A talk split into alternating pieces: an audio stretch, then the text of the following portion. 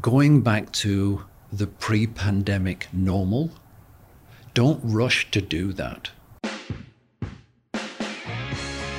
This is From Paint to Purpose, a podcast by FCP Services, where we believe people drive growth, exploring topics related to company culture, leadership, and construction industry insights. Now, your host, John Barsness. Welcome, everybody, as we uh, kick off another episode of From Paint to Purpose. I am John Barsness, stepping in for Yahira this week as uh, the host uh, of this show. Uh, and I'm excited to have a uh, person that I got to know earlier this year uh, as he reached, as we work together to help one of our transitioning employees uh, into a new role. Uh, Graham Riley has joined us as our guest today, and we're going to talk uh, all things uh, hiring and the phenomenon that's kind of hit uh, in 2021, the the Great Resignation. So, uh, Graham, welcome to to our podcast.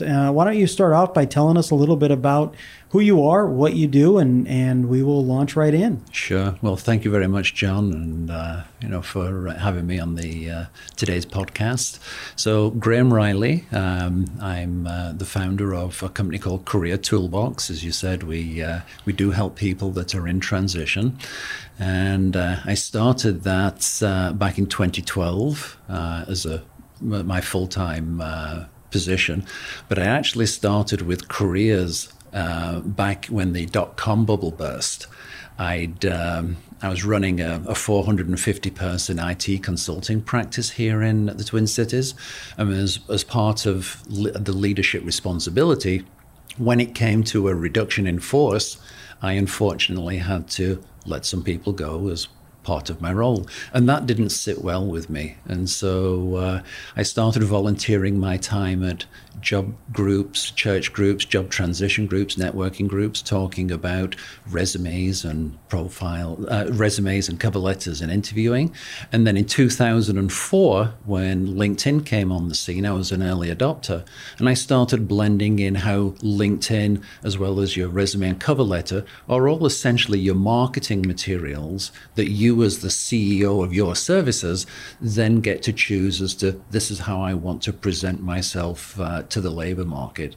So from 2002 to 2012, I spent 10 years, well, I had a full time job, volunteering my time. So I've literally given hundreds of presentations about jobs and careers to thousands of people uh, over those years. That's fantastic. And, uh, you know, the heart for transitioning out is always difficult for people. Mm-hmm. Uh, employers that do it well actually leave people at least feeling uh, better about Absolutely. a difficult situation. But I think it's also so important to have people like you who are helping those mm-hmm. in transition uh, mm-hmm. uh, find the, their way in a always changing labor market, right. especially for those who have been uh, fortunate to be working either for one company for a long period of time or mm-hmm. uh, have not had to go out and search for a job in a long period of time. Right. It can be daunting because the mm-hmm. the way in which people get hired today yep. is so different than it was even ten years ago. It was, um, you know, and and so I know that we appreciated what you did for our organization and helping mm-hmm. us with a person that had been with us for a long time. Right. Uh, try to navigate that and and mm-hmm. uh, pleased to to continue to stay in contact with them and, and doing well yep. uh, in that process and I know your work with them was really really helpful so Love we appreciated that uh, and I appreciate Thank what you. you. do for uh, those thousands and thousands of people that are mm-hmm. out there mm-hmm. looking for work whether they work directly with you or seeing the things that you do online right. to uh, to give people opportunities to to enhance their brand if you mm-hmm. will you raised a really good point there about what sort of feeling do I want the exited employer uh, employee to have about the company.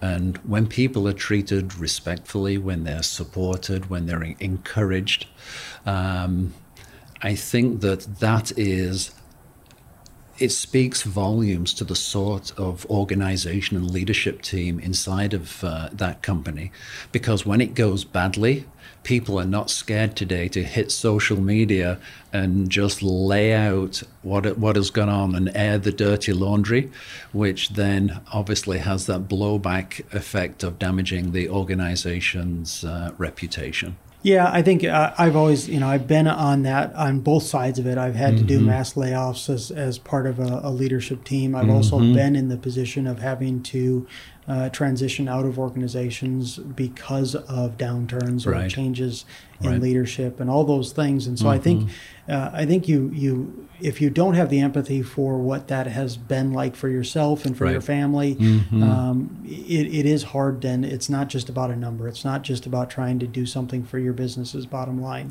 which in many cases is required to mm-hmm. to keep the business moving. However, uh, there are faces and there are people and there are families that yeah. uh, that are impacted by it. And I think you have to uh, have a, a sense of, of, of heart for that um, mm-hmm. because you never know when it's going to boomerang either. And, and somebody mm-hmm. may uh, gain other experiences and then hit the market again, and you want them to uh, consider you again or mm-hmm. to uh, continue to be an advocate for you as, they, as their network expands. So absolutely. Um, and speaking of that, uh, this this phenomenon that I call it, I guess, because uh, I don't know any other way to really describe it. Right. What has hit us uh, between with a lot of different factors is what they're calling the Great Resignation. That right. is um, hitting a lot of different industries today.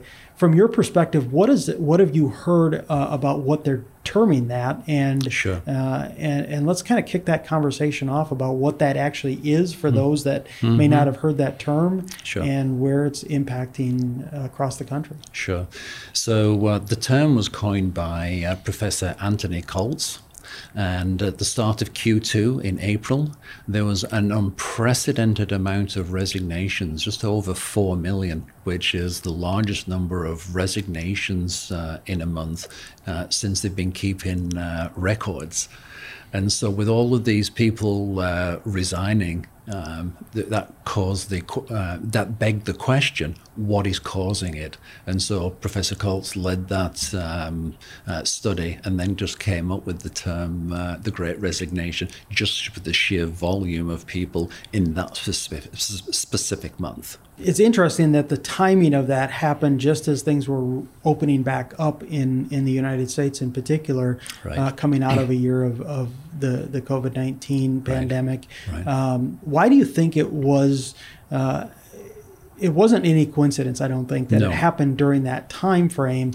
What do you think precipitated this? Because ultimately, what the, what we're talking about are people who resigned their positions, and many of whom didn't have another position that they were necessarily right transitioning to. They right. simply were saying, I've had enough with this uh, type of, of work, or I'm finally just saying, mm-hmm. I'm being recalled because I was on furlough and I'm not going back. Mm-hmm. Um, what do you think precipitated some? What are some of the factors that precipitated that? Sure, um, I think some of the more visible factors was uh, we as a nation. How did we initially respond to the COVID pandemic?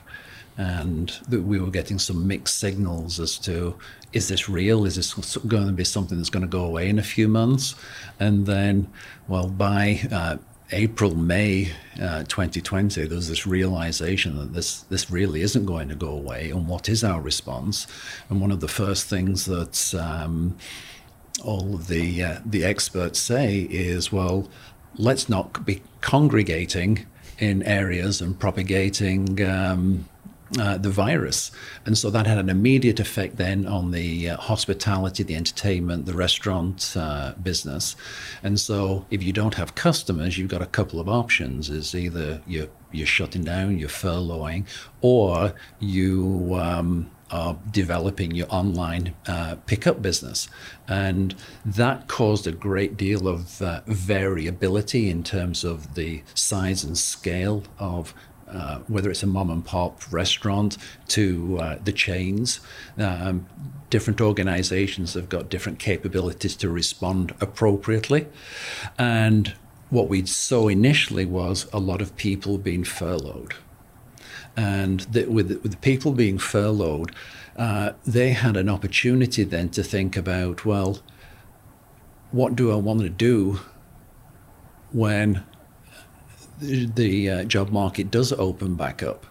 And so when um, uh, restaurants um, said, okay, now we've got the mandate that we can open, we can have people back, let's bring the employees back, it was as if the employees had already moved on and they weren't willing to come back um, to what was uh, the norm.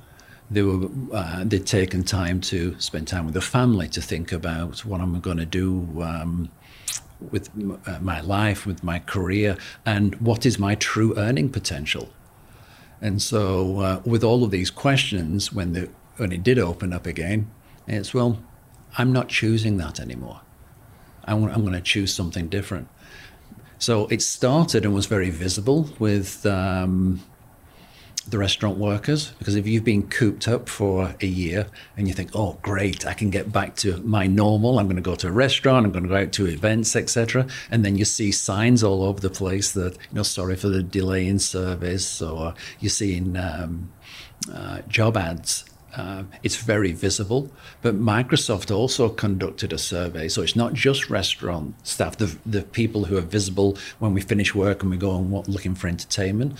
Microsoft did a, a survey of 31,000 uh, people, uh, professionals, and nearly half of them was looking at um, or being open to getting a new job uh, this year or by the end of this year. So it's not just the visible, it's the unvisible, uh, invisible, I'm, I'm sorry, professionals inside of these large organizations who are not the only ones who are reconsidering what else is there. Well, and I think, you know, obviously the the global pandemic played a factor in everybody's lives. It turned Absolutely. everything else upside down, whether yes. it was simply the conveniences of being able to do, especially in this country, what we've always wanted to do right. through the entertainment and restaurants, as you talked about. Mm-hmm. But it also changed the perspective of, man, I can actually, for those professionals, mm-hmm. as you, mm-hmm. as you mm-hmm. discussed, mm-hmm. uh, those the, those nearly 50% of people who are now reconsidering things, yep. it changed the way in which they were able yeah. to continue to work, Absolutely. make a living.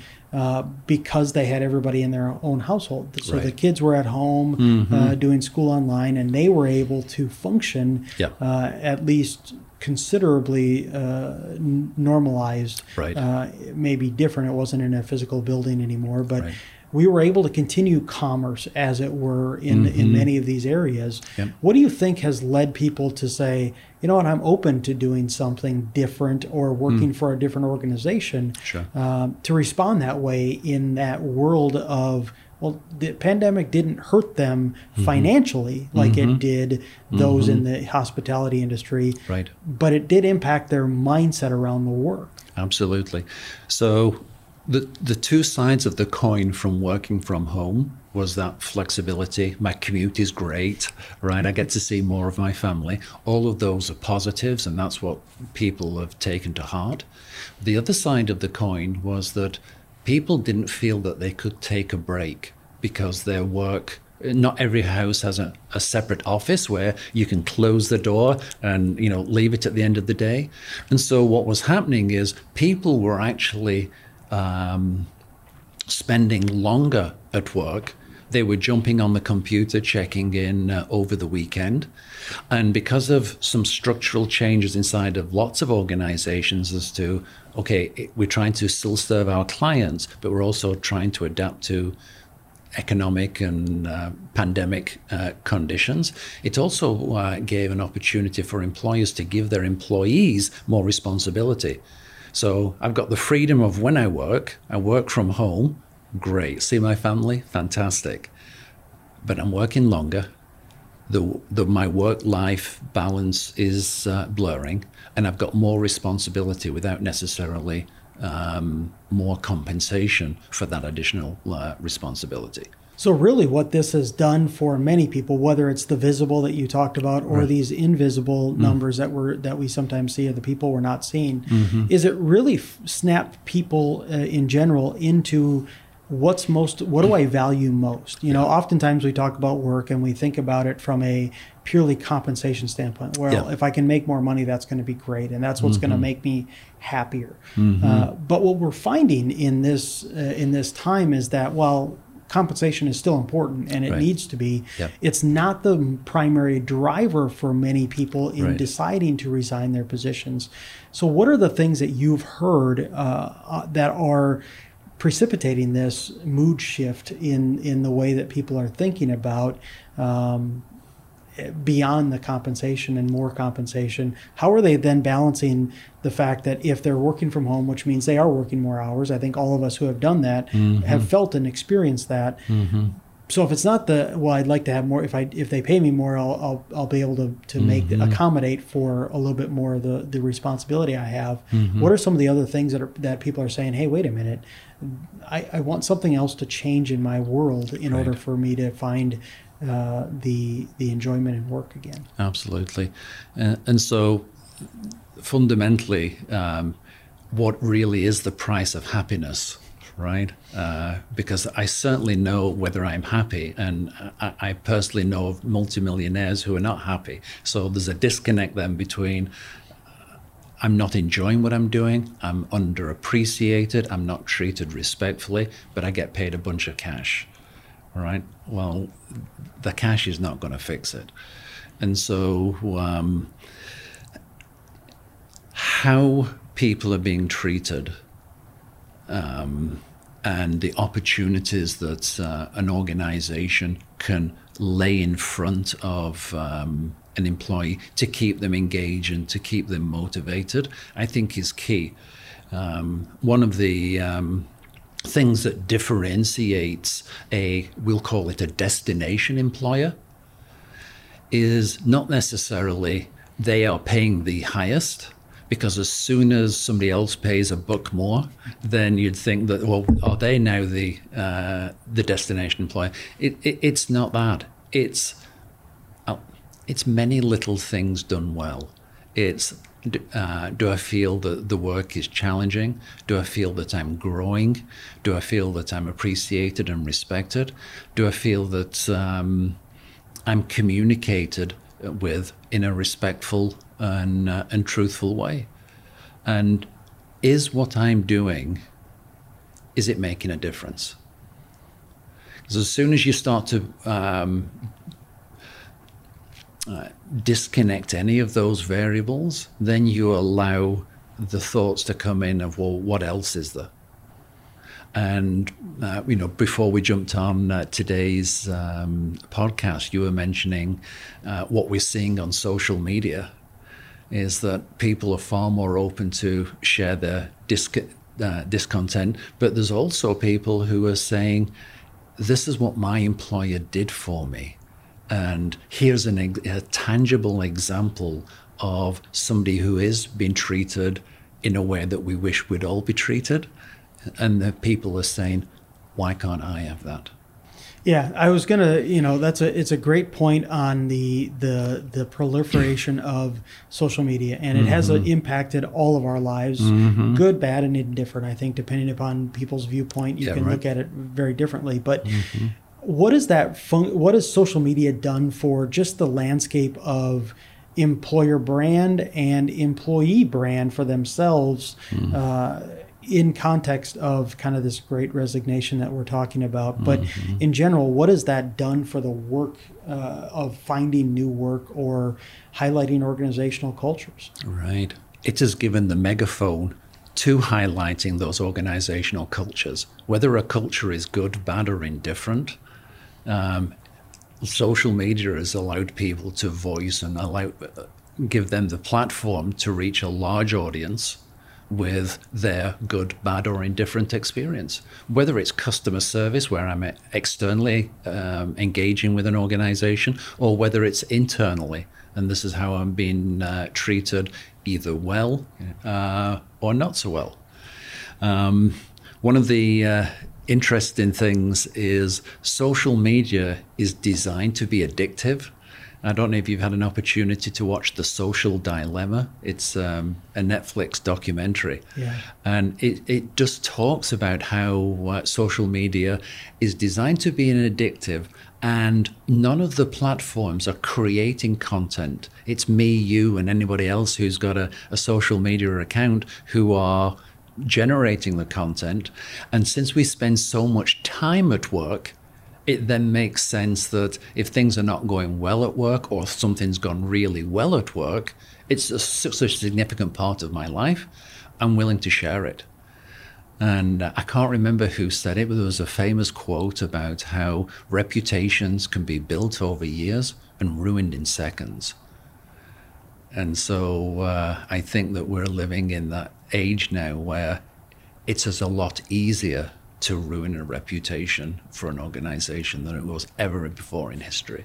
Yeah, I think that's certainly the case, and I and you know I I know as a as a person who has hired uh, many many people over my career, mm-hmm. uh, there's always a desire in some hiring managers' minds to seek out what people are doing online and yeah. this balance between what's personal and what's professional and right. what do I read into those types of things. Mm-hmm. Uh, I think it goes both ways though, right? Mm-hmm. So if mm-hmm. employers are able to do that, I think employees are saying, well, wait a minute, mm-hmm. if that I'm going to be judged by that based on whether I get a promotion, a raise, or a new job, mm-hmm. I'm going to turn the tables on on that a little bit and make sure that we mm-hmm. are highlighting those things as well and you see that a lot in the service industry, right? Absolutely. We're seeing that consistently, mm-hmm. whether it's an unruly passenger on an airplane, mm-hmm. whether it's a disrespected uh, employee mm-hmm. in a restaurant, right. or whatever it might be. Mm-hmm. Um, that voice is being added onto, and unfortunately, when one comes,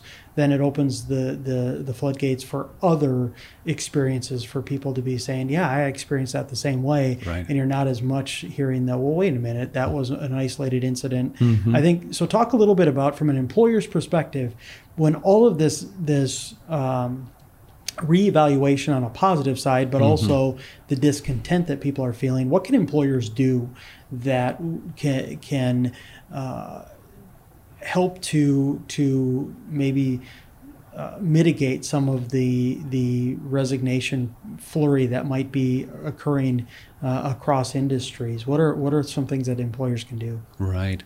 Um, I think the first thing they can do is to recognize that there's a potential problem. Even though a company, an organization might say, "Well, I haven't had anybody resigning uh, recently," um, that doesn't necessarily say that you all is well. Uh, all is well in the garden. I mean, there's always opportunities um, to to be proactive and to take an approach. So, for example, we've been talking about remote working or back on premise or so, as some hybrid. If an organization hasn't yet made a formal announcement, then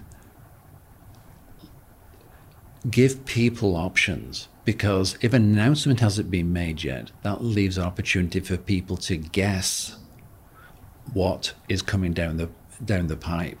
And if they get a sense of wh- whatever it is, um, you know, some people do want to go back, some people, you know, vehemently don't, and you know, some people are in between. But if you give people options, once you have an option, you feel that you're empowered because now the power rests with me. I've been presented with one, two, or three options. I feel that I have choice. It's when I don't feel that I have choice, that's when I feel that I'm this square peg in a round hole and I need to find uh, another home. Next thing to recognize is going back to the pre pandemic normal. Don't rush to do that because there was this dissatisfaction with how people are treated, how they're compensated, uh, etc., isn't just something that's happened in, this, in the last uh, 16 months. It's been brewing for years. And so um, when it comes to uh, making changes, communicate with your employees that going back to perhaps a new normal because if what I, if I wasn't enjoying uh, my job in uh, in 2019, and I had to do you know make some personal adjustments as uh, as, as COVID hit, then don't tell me that we're going back to 2019 where I don't enjoy because that is then going to um, further uh, a potential exodus. So leadership should look at what are the lessons that we learned over the um, over the last 16 to 18 months and start to integrate giving people the options uh, for how they work. Also, look at do we have a program where people can make lateral moves inside of the organization so that they don't have to um, leave in order to fulfill. Because as soon as you start to have turnover, you're incur. It's expensive, first of all, uh, anywhere from half a year's salary to two years' salary to uh, replace somebody. So, is there a mechanism inside of the organization where we encourage people to find the right seat on the bus? They're already on the bus but are they in the right seat? And one of the ways to do it is don't just allow the employee to come up and ask, but actually start presenting employees with options. You know, for example, John, you've been here X number of years. We see these strengths. Here are some other options. Would you be interested in considering? Now, you may not be interested in these options. However, what it shows is that We've been paying attention to your contribution. We'd like to recognize it and we'd like to give you options to enhancing and building out your career and therefore your contribution and value to the organization. So, from mm. an employer standpoint, it's really about building trust and loyalty but it's a reciprocal trust and loyalty, not just, well, you should be loyal to us because we've given you an opportunity. Right. But really, we are loyal to you because you were you ha- are an important part of who we are as an organization.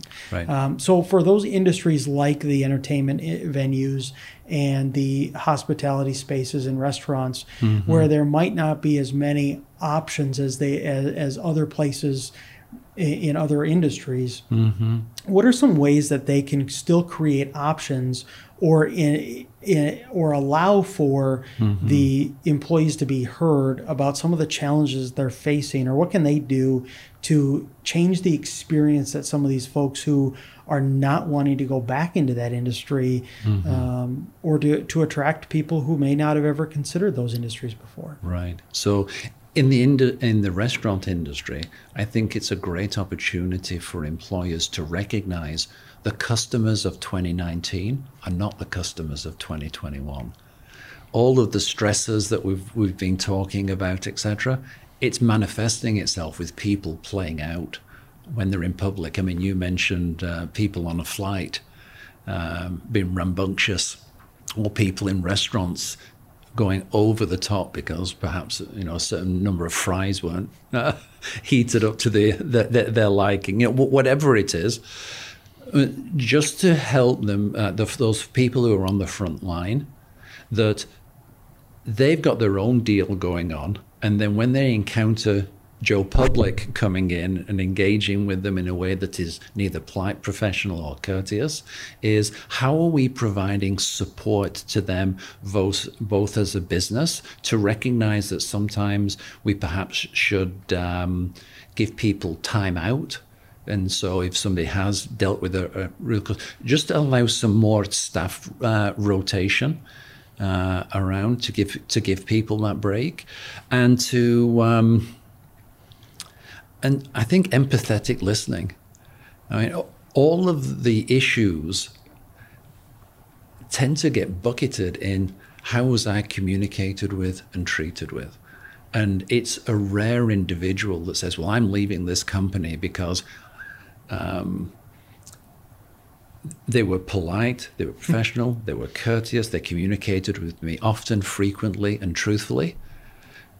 I'm not leaving for those reasons. I'm leaving for the opposite reasons that those things weren't present. So we all have a job to do, but it's how we support each other and how leadership l- truly leads and shows that um, I'm recognizing what you're going through and I'm making a we, we are making accommodations in our business to recognize this new normal.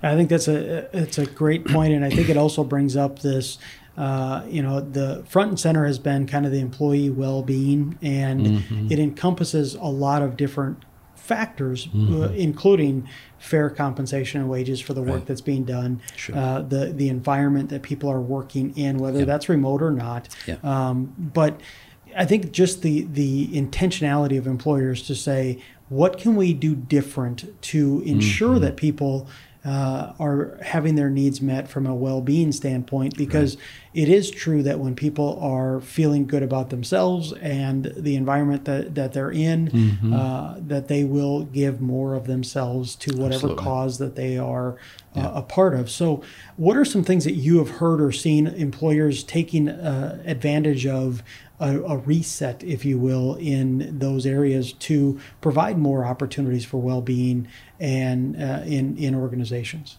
The first thing that uh, comes to mind, a couple of recent examples as soon as last week. I was talking to two hiring managers, and independently, the first thing that they said when they're looking to bring people in is they're not looking at the resume. The first thing that they're doing is let me just Google their name, which means that all of the social media platforms, etc., that uh, that person participates in, act, is active with, they can see what this person is about, what they believe, um, their communication style, uh, perhaps behaviors, etc. Um, so just as um, employers are doing a, a search on um, empl- potential employees, potential employees are also equally looking at Glassdoor and you know how the organization is uh, also behaving. So everyone's googling uh, uh, everyone else. Um, I think the biggest um, uh, uh, tangible change is the openness to supporting the technology at home. Because when you go when you go to work, when you have that commute, all of your IT, uh, you know, there was uh, an IT support desk uh, that was all geared to um, your workspace, your office, your cube, etc. And now, over the last 16 months, we've all become audiovisual uh, technicians in our own home. And sometimes the infrastructure inside of our own homes wasn't at a uh, professional um, work level. And so there's been that, that upgrade. And so what I've seen is, first and foremost, organizations being far more open to provide that support and the technology. Um, the second thing that I've seen is not just the technology, but um, um, payments and allowances for the fact you're using your home now as an office. And so instead of um, you're sat at uh, your kitchen table with perhaps not an ergonomic chair, that people are getting support for chairs and lighting, uh, etc., that just makes it more comfortable uh, for them. Um, the third thing that uh, I'm seeing is that um, there's been guidance given around when we are on site, when we're in the office, how are we engaging with people who are uh, off site? And so, are we making sure that the the microphones, the screens, etc., so it feels very inclusive, and so that there isn't, um, or you're looking to minimize I'm not in the office. I don't see John every day. So are people who are seeing John in the corridor, you know, uh, are they getting more of his time or uh, uh, attention? So how are, how are companies looking to uh, bring people in and being very mindful that um, you have a staff even though you don't necessarily see them every day? Well, I think that brings up the the other big piece for organizations who've had to pivot quickly on this mm-hmm. with everybody working remotely right. um, is the manager you know oftentimes mm-hmm. we talk about the individual contributors right. and how are they how are they feeling about the organization right. but we forget sometimes that managers are now having to learn to manage differently Absolutely. on the fly be, mm-hmm. And and by the way, they are remote too. They are right. not in an office somewhere uh, with all those supports that you just talked about. Right. So they not only have to care for themselves, but they have to care for a team, mm-hmm. um, and doing so in a way that is not as easy to just walk down the hallway, mm-hmm. pop into somebody's office, or go to the cubicle areas or whatever it is. Right. They have to be more mindful of how they are communicating with their teams mm-hmm. and bringing individuals and teams together. So, mm-hmm. what are some things you've heard about managers uh, as you've been talking to hiring managers around mm-hmm. some of the things they've had to learn to adapt to and try different to do management differently. Uh, to be proactive with their check-ins. There's, an, uh, there's a saying: "Out of sight, out of mind." And so if people haven't had, um, you know, over the course of a week, interactions, don't let somebody go for longer than a week without checking in with them and reminding them of um, their contributions. Because you should, I don't think personally, as a, uh, if you've got a team, that your team should be guessing how they're doing. Uh, now, if you've got that a, a style or a leadership style, a lot easier to do in the team meeting, or as you say, as you're passing people on the corridor, the water cooler, going out for lunch, etc. And so, without that informal mechanism in place, how do we put a more formal mechanism in place for people who we're not seeing on a regular basis? And so, any uh, C suite team shouldn't be assuming that the managers are adapting because there's a grace period when there's a lot of turmoil that I get it I'm figuring it out working at home and I get it that you as my manager are also figuring out how am I going to manage the team. But that grace period is going to be coming to an end and while I've been working here for a year how long is it going to take for you to figure it out? Because I sure as heck feel that I'm contributing and more productive than um, I have been. So, as we're expecting the technology to improve to support people, then also are these soft skills for managers? Do we have a trajectory, a budget, and somebody's responsible for delivering that training? Because what, what we tend to measure, what we tend to talk about, what we tend to recognize tends to get done. And if we're doing neither of those three things, have no assumption that it is actually being done. Well, and I think it goes back to if people are leaving an organization, it isn't because their managers or mm-hmm. the organization itself are over communicating mm-hmm. and treating people with respect and, right. and giving them flexibility, right? right? It's, right. And so if people are walking out the door, just like you had mentioned uh, a minute ago, which I wholeheartedly agree, uh, my goal is always to make sure that anybody on my team mm-hmm. knows where they stand. Mm-hmm. Well, I mm-hmm. shouldn't be surprised if they walk in and put a hand in a resignation. Mm-hmm. that shouldn't surprise me. And if right. it does, it tells me right. I haven't done my job uh, very well. So I think it is a, a it, we are in this together, and yes. I think uh, it is creating that inclusiveness and making sure mm-hmm. that people have a voice. So, mm-hmm. what would you like to see different? How can we accommodate accommodate different things? But then, as an employer, it's I need your help in solving some of this as well because you mm. are on the front lines. You are doing the work, and how can we best solve these things, it shouldn't just be on the C suite or the management Agreed. team to solve problems for people or the organization, mm-hmm. but we are collectively in this together. And I think, if nothing else, we yeah. should have learned that uh, mm-hmm. during mm-hmm. this time when Absolutely. all of us had to, to navigate all parts of the uh, of our lives uh, right. together more so than isolation. I think that's the one danger that we all have and that we've learned in the in the pandemic is isolation is dangerous. Right. We've known it before this, but we all and and the the proliferation of social media sometimes makes us feel like we're connected, but really all it does mm. is create more and more isolation because right. We are only viewing a, a, snapshot of people's lives, and let's face it, very few people put the bad stuff on social media. They're they're mm. hyping uh, the mm-hmm. the great things in life, uh, mm-hmm. and so I think that's the one message that we that I hope people hear in all right. of this is yeah. that if there is a true great resignation that is occurring and has been happening. Right. Uh, there is a, a big a big solution to that is mm-hmm. bring everybody together and whether yes. that's virtually or not mm-hmm. but to ensure that the, that people know they're not alone and right. and that there are options for them mm-hmm. i think of well-being and the mental health piece uh, for people.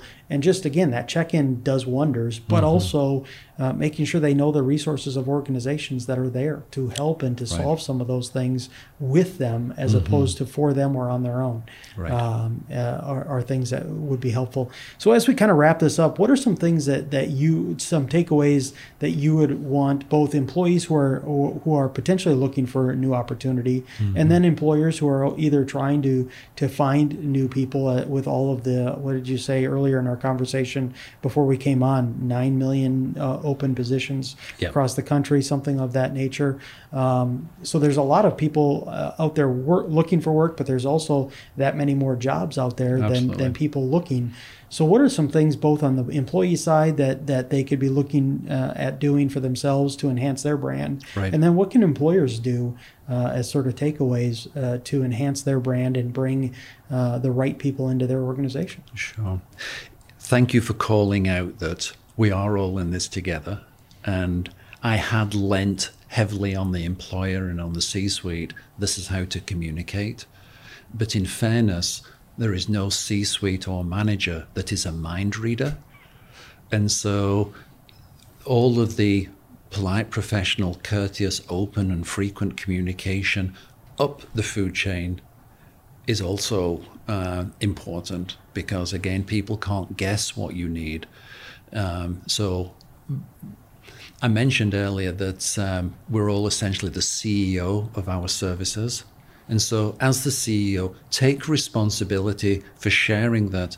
I do need a break. I do i would like some different responsibilities not simply more of the same responsibilities.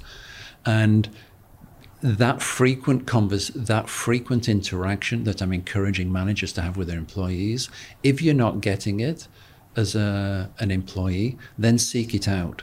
It, we, we meet in the middle when we both take a step in the same direction towards each other, uh, right? Um, if you are as uh, an employee looking for uh, a, a, new position. As you mentioned, the uh, Department of Labor said there are 9.4 million jobs um, currently un- unfilled.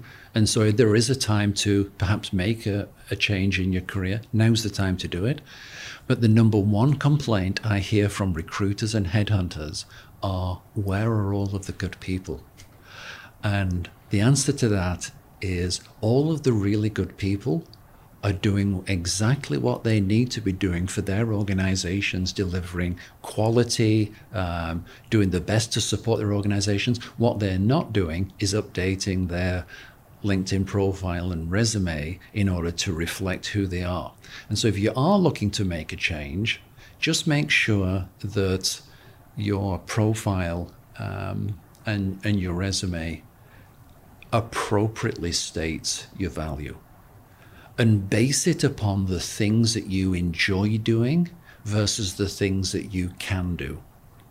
Because uh, we don't, if you're essentially doing the same thing that's not fulfilling you in one organization, doing exactly the same things in another organization is probably not going to significantly change your happiness level. And every year we like to think that we become more skilled and talented because of experiences that uh, that we have. And so as we've got this bottom left to upper right uh, trajectory uh, of our skills, we tend to acquire skills that we just enjoy doing it. I love doing this. I've got a passion for it. I'm excited by it. And then we've got other skills that we just don't enjoy, even though we can do it just about better than anybody else. And so as you create your resume and profile, focus on the things that you enjoy doing. Because the resume and profile won't get you the job. Outperforming the competition in the interview process will. And so if somebody says to you, hey, John, why are you applying for a job right now? Or why are you looking for a job? Or why are you interested in this job? You're legitimately able to say, great question, Graham. Everything this position offers, I enjoy doing. Let me give you some examples. It's a very forward looking, it looks like you're running towards the opportunity versus running away from your current situation. Uh, just a just a different mindset. I think that's a great point because it is true that oftentimes people will think if I just change my environment, Mm-hmm. my life will be better. My I will enjoy my work more. Yeah. And we don't stop and think, man, just because I'm good at this doesn't mean I actually enjoy doing it. And I think what we're seeing a lot of people who are leaving their job with nothing else in mind Right. is they they've hit that point of saying enough. I, I'm not going to do this anymore just Right. because I can. Yeah. And they are taking the risk of starting their own business or trying something brand new that they've never tried before Right. which means either taking a lower pay or moving or all these things. Mm-hmm. And I think it is a great point. I, I you know, I- oftentimes I can think, well, yeah, I've over over a 25 year career, I've accumulated a lot of things that I can do well. Mm-hmm. But I talk to to my team all the time about the fact that if we don't play in our sweet spot, Mm-hmm. If we don't spend 80% of our time mm-hmm. doing the things we love and are passionate about, right. And all of us aren't doing that, we're not going to be an exceptional team. Because right. just because I can do it doesn't mean I should be doing it. Right. Uh, because there are other people likely around me, if I look, mm-hmm. that can do those things that I actually don't want to do. Right. And they are passionate about it. So it's fitting those things in. So I think that's a great point yeah. for people to, to, to be mindful of is mm-hmm. really step back and say, is it the environment, the manager, the people that I'm with that are really causing me a dissatisfaction? Mm-hmm. Or is it really the work I'm doing? Because at the end of the mm-hmm. day, I can I can switch uh, companies. Mm-hmm. But if if it really is at the root, I'm disenfranchised because of the work I'm tired of doing. Mm-hmm. That's not going to change. Right. At least not in the long term. Right. Uh, so yeah. Um, the number of conversations I've had over the last 12 months, people who have been in careers for 20 plus years, I spoke to a CFO, and he said, "Graham, I don't like finance. I don't. I'm sick of it." so, uh, well, look, okay, so that's quite clear cut. what are the, some of the things that you've encountered through your career that you have enjoyed? Let, us just start talking about those. Because what we've got to remember um, is it's not the most qualified person who gets the job. It's not the hardest worker, not the most experienced, nor is it the most educated. The people who get the job are the ones who have done the best job of marketing themselves through the hiring process. And I know this is true because if, if you've ever met somebody who you thought to yourself, how on earth did they get this job? That's your answer. Right. Is they just marketed themselves. And when you're marketing yourselves based upon the things that you enjoy, that's going to come through in your tone, in your body language, in, in, in your in your enthusiasm. Because companies, anytime they interview somebody, they feel that okay, they've got the right skills for the job, but who gets the job is who do we feel is the right fit for the position and for, for the uh, for the company. And when somebody brings that energy and that passion that you just spoke to, then it's usually those that uh, then get brought in for the uh, opportunity. Yeah, the interesting thing, I, I, think you made a, a comment earlier, which I thought was was fantastic, and it actually resonated with me because I have over the last probably 10 years or so mm-hmm. spent less and less time actually looking at a resume uh, i've uh, the last three or four hires i've made i've never actually even looked at the resume mm-hmm. i just have a conversation with them because yeah. that tells me all i need to know yep. um, and and so again not to to downplay the their your linkedin profile or your resume you do need those things but mm-hmm if you're trying to regurgitate all of that on, on a piece of paper or on a social media platform yep. uh, and you neglect to uh, understand and refine how you approach uh, yep. that, that interview, I think it is an, important because mm-hmm. I can speak from a hiring manager's perspective. I don't hire the piece of paper. I hire the person, Absolutely. and and I want to hear from them mm-hmm. what makes them tick, what gets mm-hmm. them excited, and what frustrates them. Because we just had an interview with a person last week, and we, uh, you know, myself and a, a partner of mine, yep. were really pounding uh, hard at. Well, this is who we are. So, yeah. if, if, what are the things that irritate you? And if, and two or three things that they said, we said, listen, we're just going to be straight up with you that's who we are sometimes. So right. you're going to get frustrated by that. Right. Don't select something like this if that's going to be mm-hmm. what's going to drive you up a tree every day because that's who we are and i think right. that's something that that i would suggest to employers too is make sure you know who you are not who you want to be every day but who you are as an organization yeah. because those are the things that are going to either make people really excited about being there every day, mm-hmm. even if they're challenges mm-hmm. or mm-hmm. that are going to disenfranchise them immediately because it doesn't hit who they are and Absolutely. i think that uh, so it's, yeah. it's interesting that you mentioned the resume the people who track and study how long recruiters and hiring managers actually spend looking at a resume. In 2020, they said the average time was 7.64 seconds. And so the point is, when a document is really important to somebody, when did they ever spend less than 10 seconds actually looking at it? And we, we'd like to think that um, recruiters and hiring managers want the reputation of bringing in really good people really quickly. Now, that's a fair assumption, right? Yeah. And so looking at resumes isn't how they're actually doing it.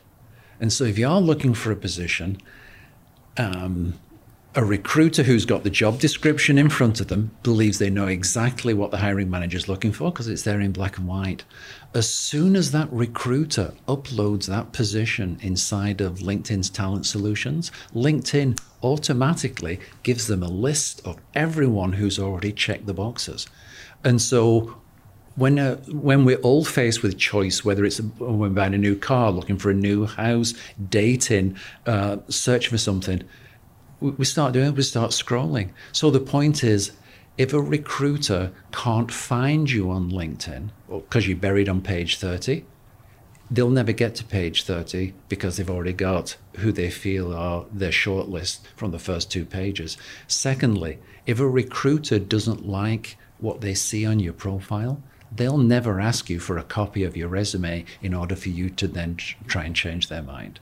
Yeah, I think those are great points. And I think it is really, really important for people to recognize that's how, you know, networking has always been a part of mm-hmm. the ethos of hiring, mm-hmm. but it has become more and more prevalent because it is about the person. It always mm-hmm. has been, but it mm-hmm. becomes highlighted now mm-hmm. when we talk about the things that people like or dislike, yeah. uh, and and what motivates them and doesn't motivate them. Right. Uh, and that shows up in profiles, whether it's social mm-hmm. media on LinkedIn for a professional network mm-hmm. or Facebook or anything mm-hmm. else. Quite frankly, on Twitter and and, and right. short short bursts, what you're focused on, just like the marketing agencies that are looking for consumer trends. Right the same thing happens in the employer land as Absolutely. well. So. Yeah, if you've got something that's out on social media or can be found uh, via a Google search, then have every expectation that that is going to be part of the employer's decision making process, which is also exactly true for the employer when they're looking at Better Business Bureau recommendations, Glassdoor, and uh, what the company is, or in some cases, is not saying about what's going on in their industry. Right, absolutely. Well, Graham, I really do appreciate the, the conversation you. today. It's been fantastic. I hope that uh, as people are out in transition, and we mm-hmm. know that they are, that they will look you up on LinkedIn, uh, connect with you and your organization, and, and uh, hopefully you can have as much success with them as you have uh, with our folks who have been transitioning as well, uh, as we always appreciate that. Thank you very much, John. Appreciate it. Thank, Thank you. you. Thanks for listening. To learn more, visit fcpservices.com. Until next time, remember, people drive growth.